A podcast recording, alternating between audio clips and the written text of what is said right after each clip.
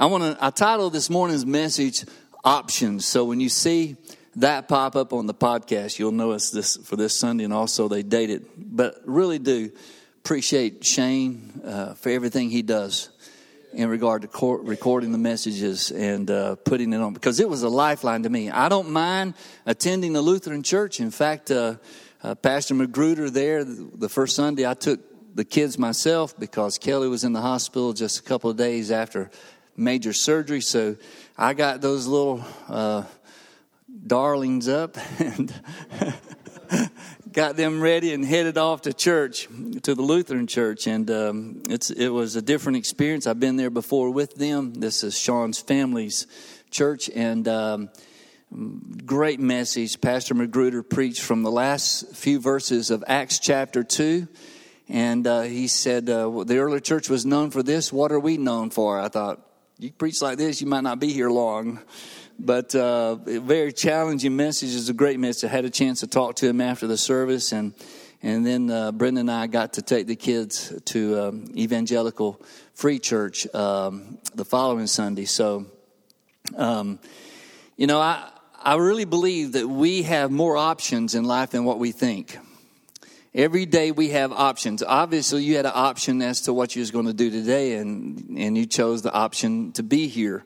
Um, only one option faced us on Thursday, May 4th, as uh, Kelly's pain intensified to a point to, where we couldn't get her out of the, the den to a car to take her to the ER. We uh, just called the EMTs and they came and got her. Uh, yesterday evening, we had multiple options yesterday evening. Uh, we could stay under the reception tent and continue to be pelted by horizontal rain risk watching the possibility of the reception tent going airborne, turning loose, or to take refuge in Ron and Wanda's trailer next to the tent. We chose that. We packed in there like we were hiding out from the Nazis. It was like we, we were we were really in survival mode. And, uh, you know, it, it was kind of funny at first, but when the tent started trying to lift off the ground, it wasn't funny anymore. So we was like, uh, we, we got to do something because we could be, uh, this could be a disaster. I asked Paul to, um, to and remember little Ella, because that's why Brandon's not here today. She's been sick. So when Paul was telling me he was going to lead, I says, can you work in Keith Green's, Oh Lord, You're Beautiful? And there's a reason. I'm going to show you the, the second stanza because Keith Green to me is, uh, is in his own category. He, he, and Rich Mullins, I guess Rich Mullins is the closest person I would say to being like a Keith Green. But when you read the lyrics here, I want you to think about something. I want you to think if this, this stanza reminds you of any passage in the Bible.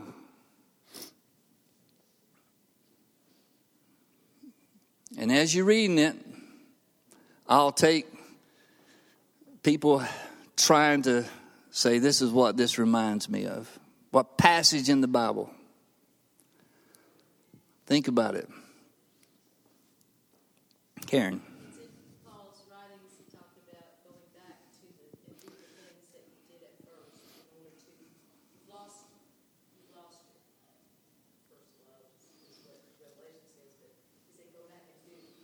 Well, you kind of stumbled into the other one.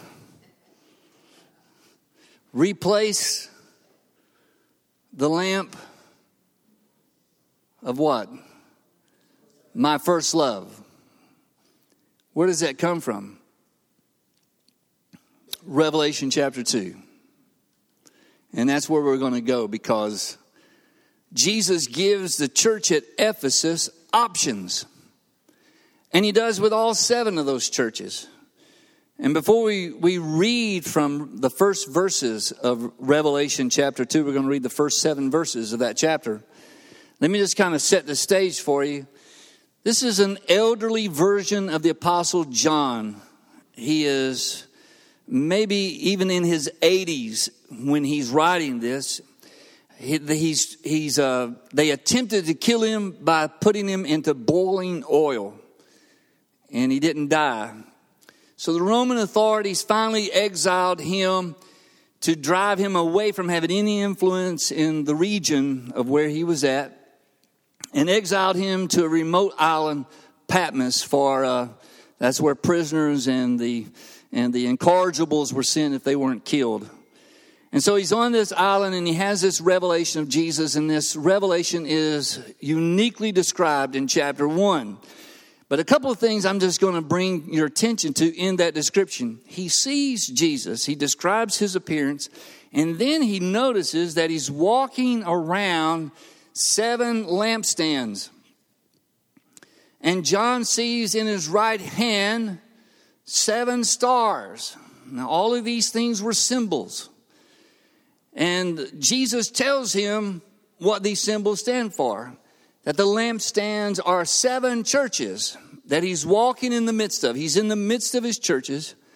But even more significant, the seven stars that are in his right hand are the angels are uh, angel is not translated here. Angelos is just given an English sound. Angelos actually means messenger. So the heavenly beings are messengers of God. It could very well be that this was a word that was used to typify the lead pastor or the, or the prophet or the one that was speaking to these churches, the word of God.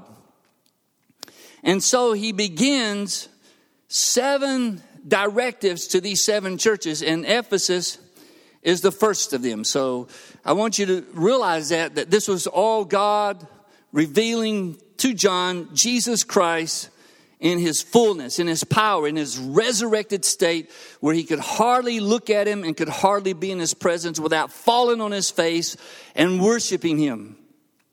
This is what he writes To the angel of the church in Ephesus, write, these are the words of him who holds the seven stars in his right hand and walks among the seven golden lampstands. Even in the introduction of the letter or the note to the church at Ephesus and to the lead person in Ephesus, he says, This is the one who has the pastors, the leaders in his hand, and he's in the midst of his churches. I know your deeds, your hard work, your perseverance I know that you cannot tolerate wicked people, that you have tested those who claim to be apostles and are not, and have found them false. You have persevered and have endured hardships for my name and have not grown weary. Yet I hold this against you. You have forsaken the love you had at first. Consider how far you have fallen. Repent and do the things you did at first, if you do not repent, I will come to you and remove your lampstand from its place. But you have this in your favor. You hate the practices of the Nicolaitans. These were people who followed a man by that name, which I also hate. And by the way, their their draw was drawing people in the church toward the cultural practices that were local practices of eating meats dedicated to idols. It was, it was the pagan culture, someone leading people into dabbling into the page. That doesn't happen today, but it was happening back then.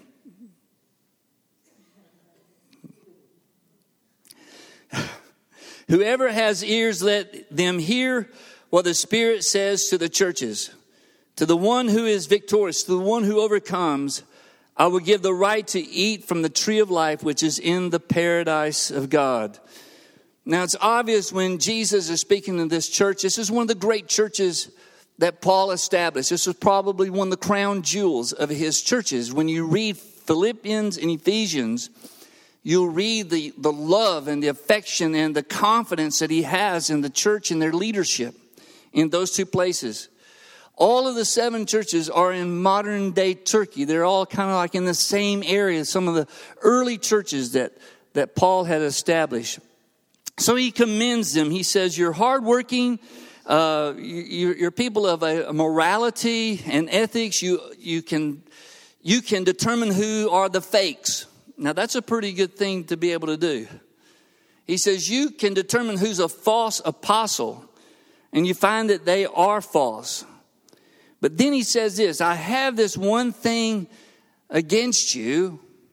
And the translation I read is that you have forsaken the love you had at first. In the King James, thou hast left, thou hast left thy first love. Now, someone asked me the other day, is, is actually at a prime timers. I don't get too many theological questions at prime timers, but I had this ask me.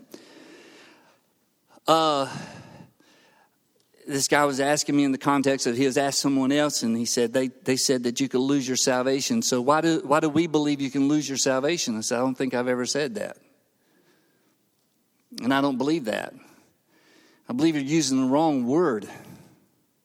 Lose is kind of like an accident, right? You, I mean, here lose your keys.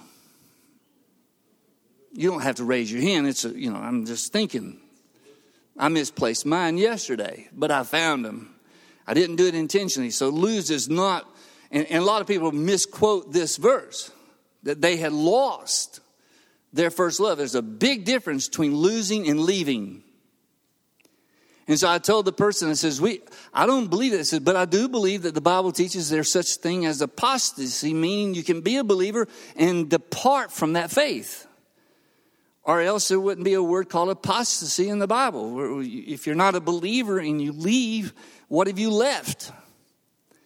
And so here he's talking to them and he says, he commends them. He didn't say, you know, you're all backslidden. This is not Laodicea. He's not saying that you make me sick and I, and I wish to spew you out of my mouth. He's not telling the church at Ephesus that.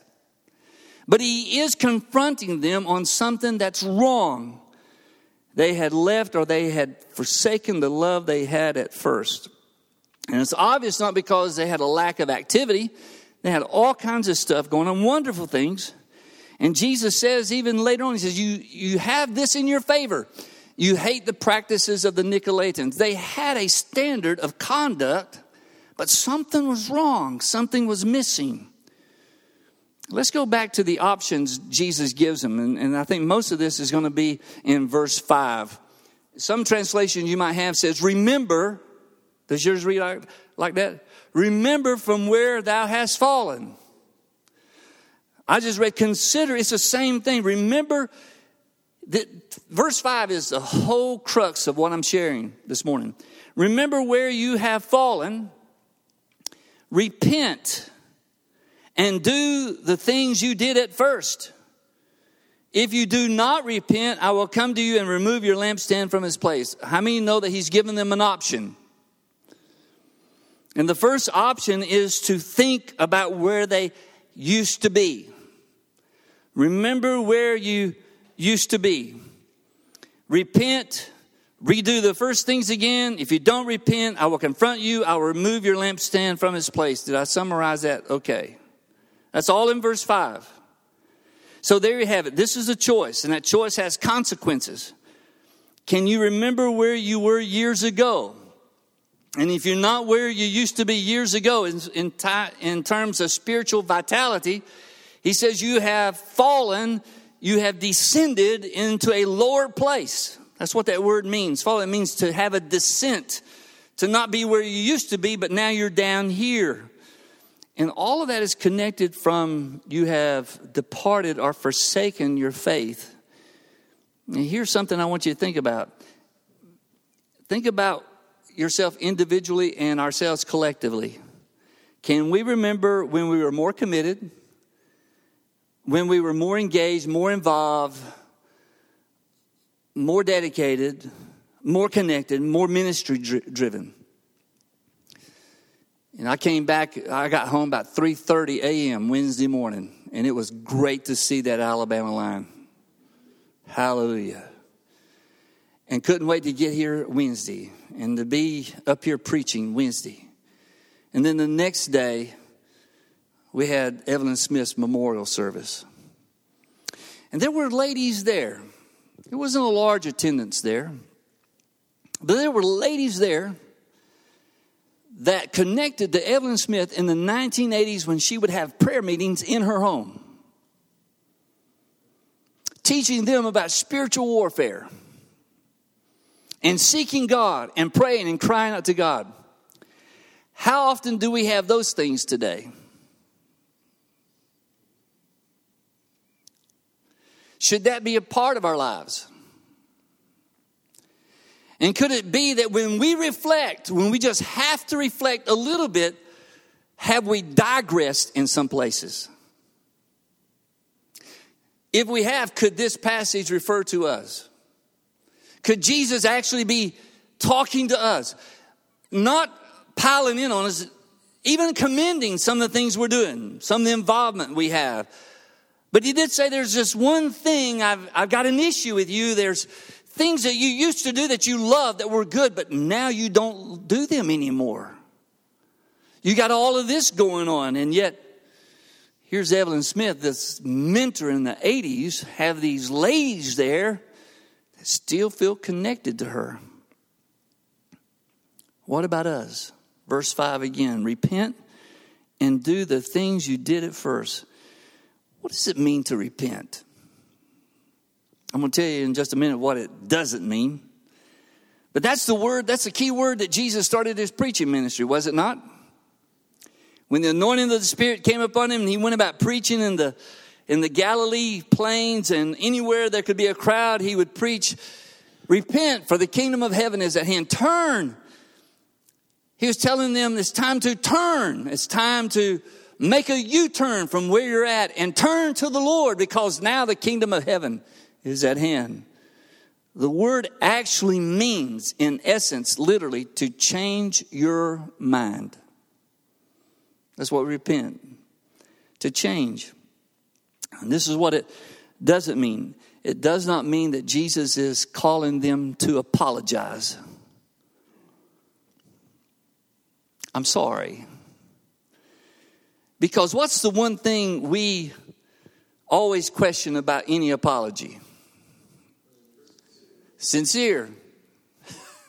That's the one thing like, you know, and how many have you asked your children to apologize to each other and they're very sincere when they do that? They say the words, they comply with the order. But there's something else still there. Like, you know, you can tell, well, say it nicely. You can make them say it as nice as you want to, but you can't make them really internally change. My dad says, well, we might not, but we can help you have remorse about not changing. he said, these people who said that, and they had no remorse, he said, I, I can give my children remorse and then they can calculate whether it's worth not changing. But you can see that we can say those words. That's not what he's asking this congregation to do. He's not saying for them to say a collective, we're sorry, Lord. We're sorry that we have forsaken our first love. We're sorry that we're not doing the things we used to do. We're just really sorry. Is that what he wants? Does he want our apology? What does he want? He wants changed behavior. That's what repentance is. Repentance calls for a redirection. I think I've illustrated this before uh, on the word repentance. Repentance is this repentance is realizing you're on the wrong bus going in the wrong direction, and you sit on the bus and you pull the little cord, or you go and tell the driver, you tell him, Stop, I got to get off this bus go across the street and catch the bus going in the right direction. Remorse is sitting on the bus and complaining that you got on the wrong bus. And you complain every time it stops that you're on the wrong bus. That's remorse. But repentance is I got to get off this bus and I got to get going in the right direction. You know, I mentioned uh, back in April in a message that I preached about the thief next to Jesus getting saved. And it's kind of interesting because he never asked the Lord to forgive him. He never once said, I'm sorry, Lord, or please forgive me, Lord. Never once did he say that. But he repented. And this is how he repented. When he said these words, listen, who's, who's done jail ministry in here? You done jail ministry? It's a wonderful ministry. But they'll tell you anything. they'll tell you anything. Why, this is his repentance. When he said, We are getting what we deserve. That is repentance. No longer saying, uh, I'm innocent, they framed me, uh, the judge had something against me, the, the deck was stacked against me, I had bad representation in court, and, and on and on and on. But when someone says, I, I had one of the main leaders in our church in Florida be arrested, and I was told the day he was arrested, taken off his job, and I was told what he was arrested for, and it stunned me. It, it just stunned me. I, I managed to, to be able to see him in jail. And when I walked in and they allowed me to talk to him, he looked at me and he said, Pastor, I did that. I did that. It was seven years ago before I was a believer. I did that. And whatever happens to me, I deserve it. Whatever they want me to do, as a consequence, though I didn't know the Lord when it happened, I deserve it. That man suddenly had respect in my eyes because he owned up to what he did. He could have told me they're all lying, it's a setup, and all. I mean, that this is all that, that people are paying them to say this. He could have went all along with that, but he says it's true. And we stood by him. I stood by him. I, I prayed with him. We helped him. And many people like abandoned the ship because we were helping so and so who was guilty of such and such. And today that couple is still married by the grace of God. And that man humbly accepted all the consequences of what he had done. That is a different way of approaching a problem. And this is what the Lord said. He's not, he's not, he's not asking Ephesus to come and collectively apologize to him. He says, repent.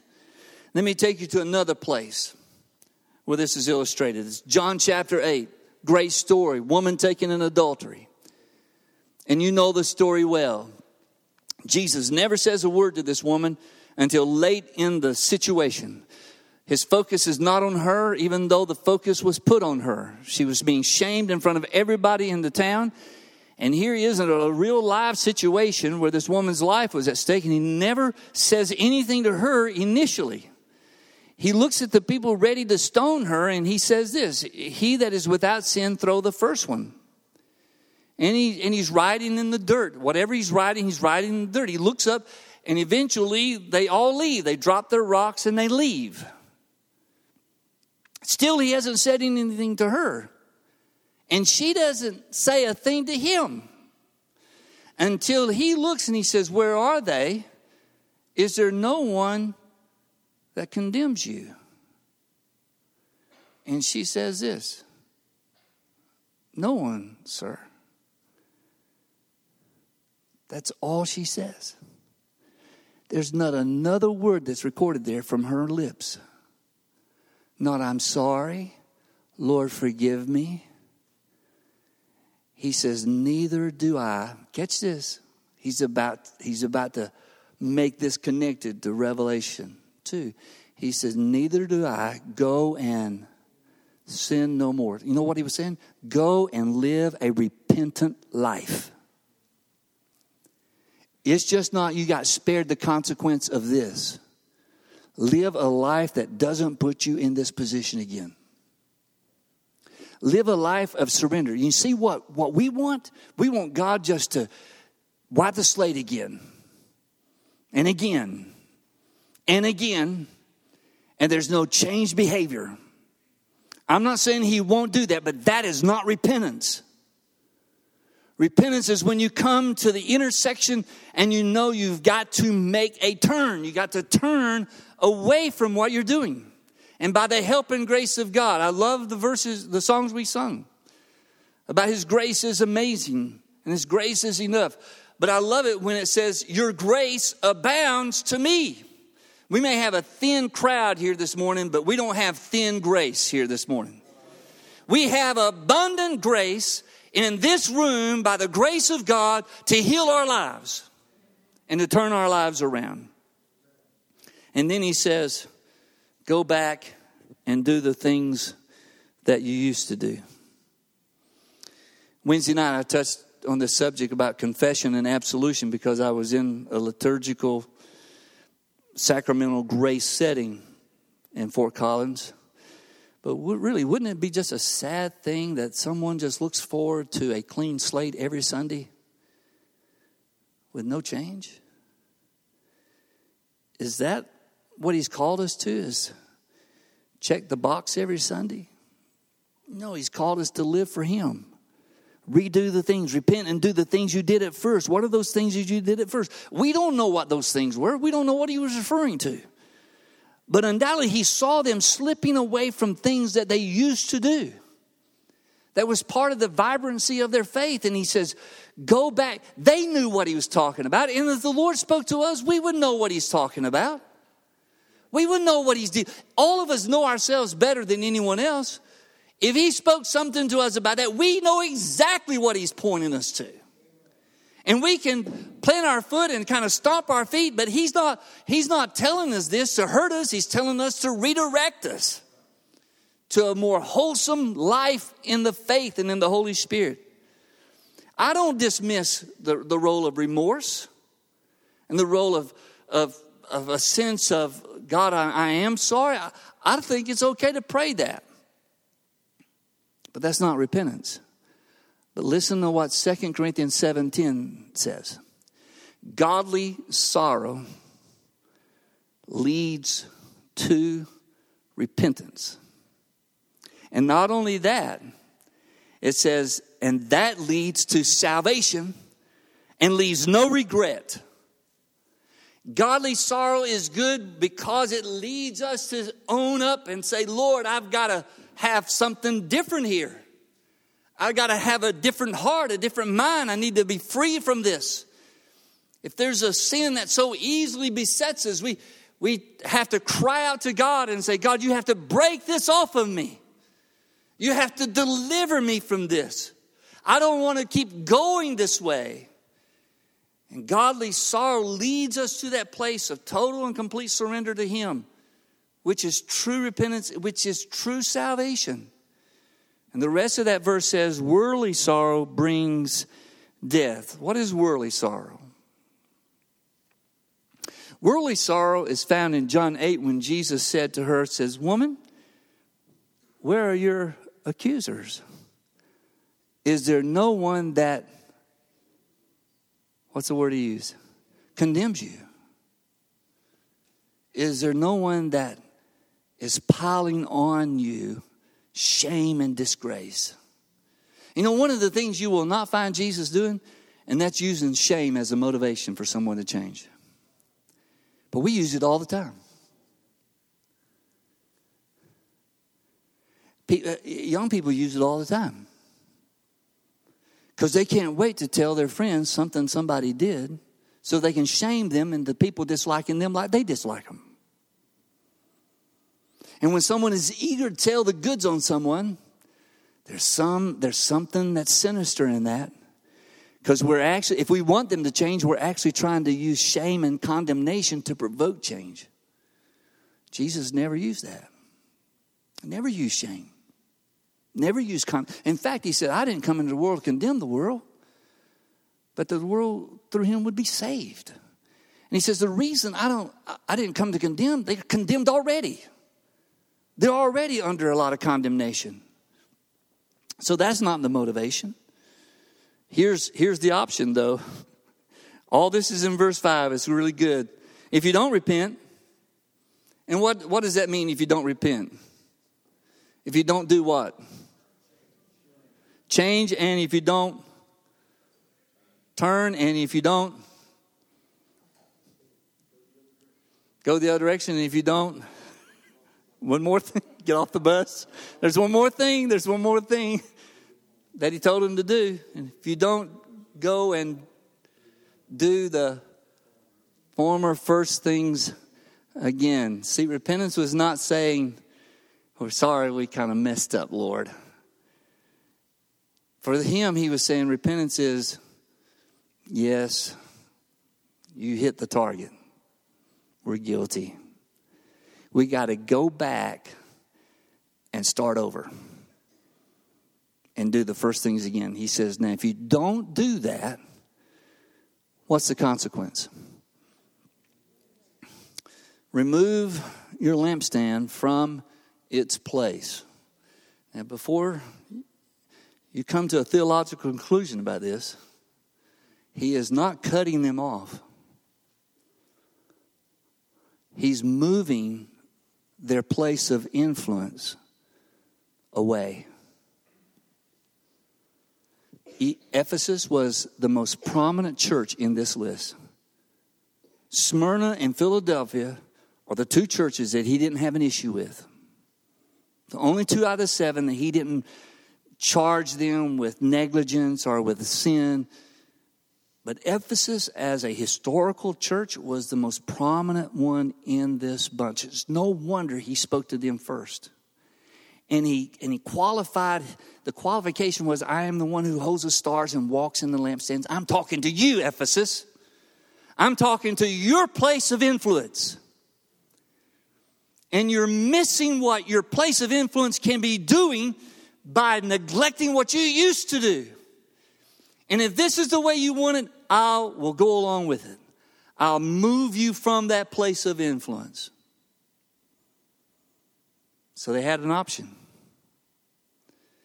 You know, Ephesus was where Mary, the mother of Jesus, supposedly attended church and died in Ephesus.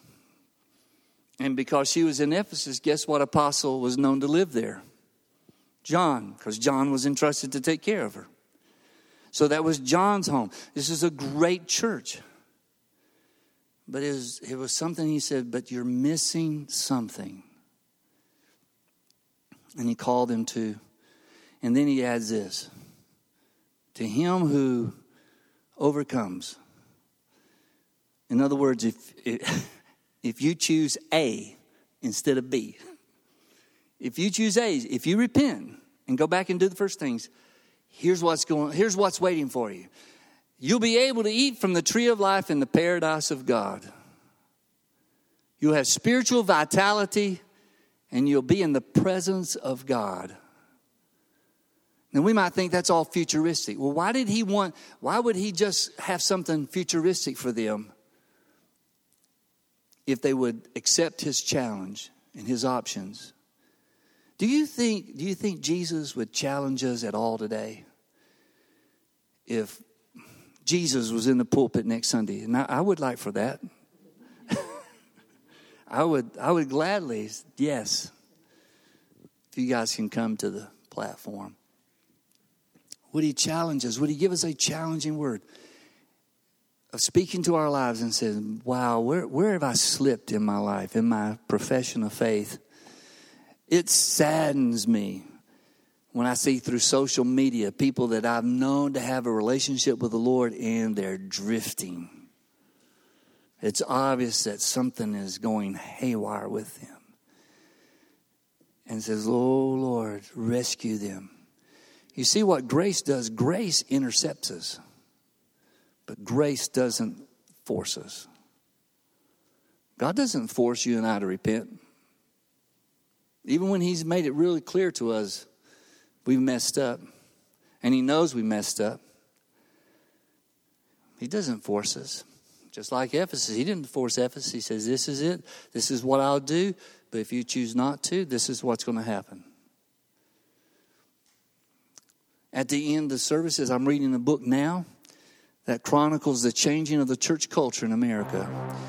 Remember Sunday night services? Anybody remember Sunday night services? Remember revival services? Remember when Wednesday night? I remember when Sunday school had a larger in- attendance on Sunday morning than church. Because the teaching part of Sunday morning was so important to everybody. I don't think people didn't like Brother Carter's preaching on Sunday morning when I was a kid, but they would some of them would file out after Sunday school. Now we can't hardly You know, get some people here for that teaching hour. Do, do you see where we, we've changed? I'm not saying that we got to replicate that, but I do believe we need to find and discover the spirit of that and embrace where we are off and own it and say, God, help me not to treasure going to, can't wait to get out of church to go eat. And see, we got that solved today. You don't have to hurry. There's chicken fettuccine waiting on you. So we're clear. But I remember when our altar times was a time of prayer when we wanted God to speak to us. We wanted God to empower us. We wanted God to heal us. My mother dragged us to church when we had fevers because she really believed that if they could anoint us with oil before church started, that we would be healed. And you know, now we said, if you run the fever, stay away. We'll pray for you for from a distance. But that was her simple mind. Is that we got to get you? They, they got to anoint you. With the, the, God's going to touch you. Would you stand with me, Lord? I pray today. Some um, you're not speaking to us to condemn us today. You're speaking to us to encourage us to step toward you, not away from you. To step toward truth and toward true repentance. Forgive us for hearing your word and walking away from it without really being pressed to do something about it. We really do need a fresh outpouring of your Holy Spirit to provoke us to spiritual hunger and spiritual thirst. Holy Spirit, come. Come in this place. Holy Spirit, have your way in this moment to heal and set free those who are battling an illness, those who need help, Lord. Bring about a change in our lives, Lord. And if that's your desire, would you just come and stand here as we close this service and we seek the Lord and say, God, change my heart, change my attitude, help me to change my attitude, help me to have a different approach to what I'm doing with my life. I want to thank you for praying for Kelly because she dodged a serious issue when she had major surgery. But she said to me, she said, Dad, this has woke, awoken me this has been a wake up call for me. I, God is talking to me again. And there couldn't have been better words for me to hear her say, I wasn't where I needed to be, and this is this has stirred me. And if that's you, if, if, if you want that, if you want this intimacy with the Lord, I want you to just come and stand and just present yourself to Him, saying, God, stir my heart. Stir my heart for you, Lord.